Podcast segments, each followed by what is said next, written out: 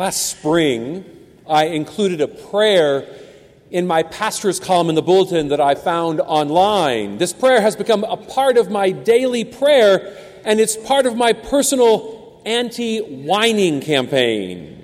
Pray it with me if in your mind if you sometimes whine and complain like me. Father, I repent of a default attitude of whining. I repent of seeing the glass half empty. I repent of catching others doing wrong and missing what they do right. I repent of grumbling about not having what I haven't enough faith to receive. I repent of complaining about leadership as if I could do better. I repent of thinking the grass is greener elsewhere. I am done being a whiner and complainer. I hereby declare that I will believe your promises to me, Lord. Today I will be grateful to you and the people in my life.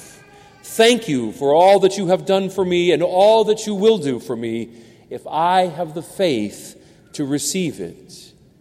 In Jesus' name, amen. Today, I will be grateful to you and for the people of my life, and I'll stop complaining, the prayer says, and then I keep complaining, right? It's hard. What a powerful prayer, though. It was only through praying it that I discovered that I really need to say it every day because I don't want to be a whiner. I don't want to be a murmurer. Rather, I want to make a joyful contribution to the world. Whining begins with our inner dialogue of discontent and dissatisfaction that we entertain and often institutionalize in our thinking and our lives. In our gospel, the people are whining and they are murmuring. We continue to reflect on chapter 6 of John's gospel this summer, and today we hear the negative reviews that Jesus received from some of the crowd who are not pleased that he said, I am the bread of life that's come down from heaven. After all, they had known Jesus, they had seen him grow up. He was a carpenter from Nazareth. How can he claim to be from heaven? And how is he bread? The whole thing was nonsense. What is he talking about?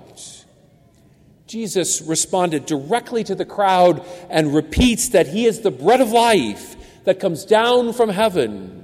Further, if they eat the living bread, they shall not die, but live forever. Some of those present responded in hushed, incredulous tones against Jesus and his teaching. As subdued and private as these murmurings must have been, Jesus still hears them and directly confronts them with the saying, Stop murmuring among yourselves. He then goes on to repeat what he said about the being the bread of life and adds to it that he had a deep and intimate relationship by calling God his Father. That was an outrage. It wasn't common in Jesus' day as it is in ours. Of course, biblical mur- murmuring, so to speak, is nothing unique to the bread of life discourse that we just heard in John chapter 6. When I hear of the Israelites murmuring against Jesus, I think of the Israelites in the desert. After Moses led the Israelites out of slavery in Egypt with the miraculous help of God, they began to murmur against Moses and Aaron in the books of Exodus and Numbers. Would that we have stayed back in Egypt, they say over and over again. We can also go back to the prophets and how the people murmured against them. We love God when He's on our side. But it seems that whenever God acts in a mighty way, there are those who find something wrong with it and complain and murmur throughout the scriptures. When the Israelites murmur in the desert they had no food, God provided them with manna and later quail. At first, they are grateful, but it doesn't take them long to murmur again because they get tired of the same menu. The people of Israel once tri- cried out to God to send someone to restore them. So God responded and first, they were grateful that God had sent the prophets. But when this message of restoration involved making radical changes in their own lives, they murmur, Oh no, it's not my problem. Some of the prophets are even put to death because the people don't want to hear the message if it's bad or reforming news for them. So it's no surprise that when Jesus comes preaching the kingdom of God and performing great works, the people flock to him. But when he gets to the crux of who he is and how they must be faithful to him, they don't want to accept such radical teaching. and they complain.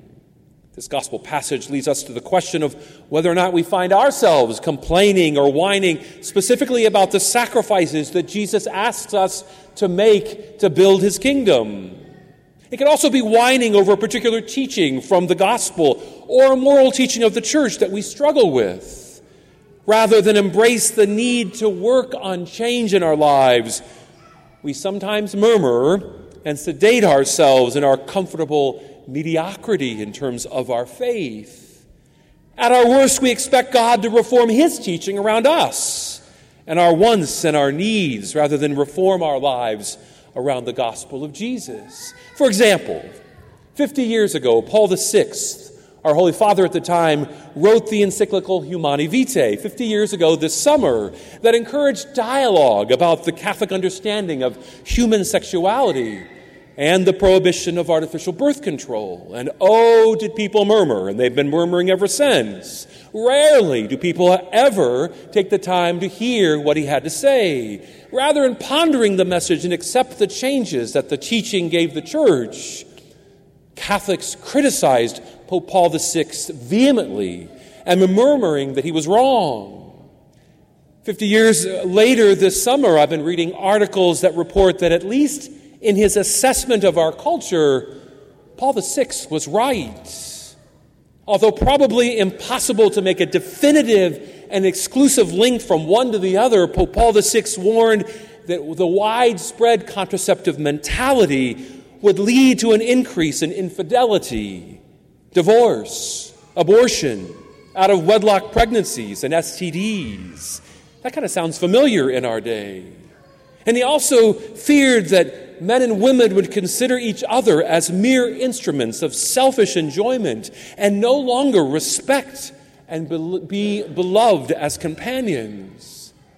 I think of Paul the VI's concern about this mentality, and my mind goes to the hashtag MeToo movement, rampant reports of abuse in our world, and the rise of the porn culture. Theologians have observed that today that we seek to adjust the body to our desires and our timetables rather than adjusting ourselves to the will of God.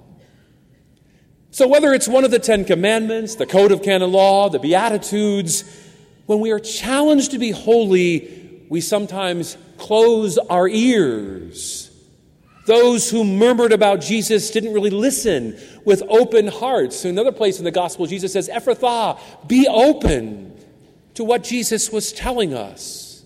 And at the end of John 6, many separated themselves from him altogether and the gift of eternal life. Our challenge today, then, is to stop complaining. Yes, but it is also our challenge to listen to Jesus and learn from him and learn from the church and truly ponder the challenges that come from difficult teachings that stem from our faith. When we accept these challenges, rather than easily react and murmur, that helps us, uh, we, we grow in faith when we go closer to Christ.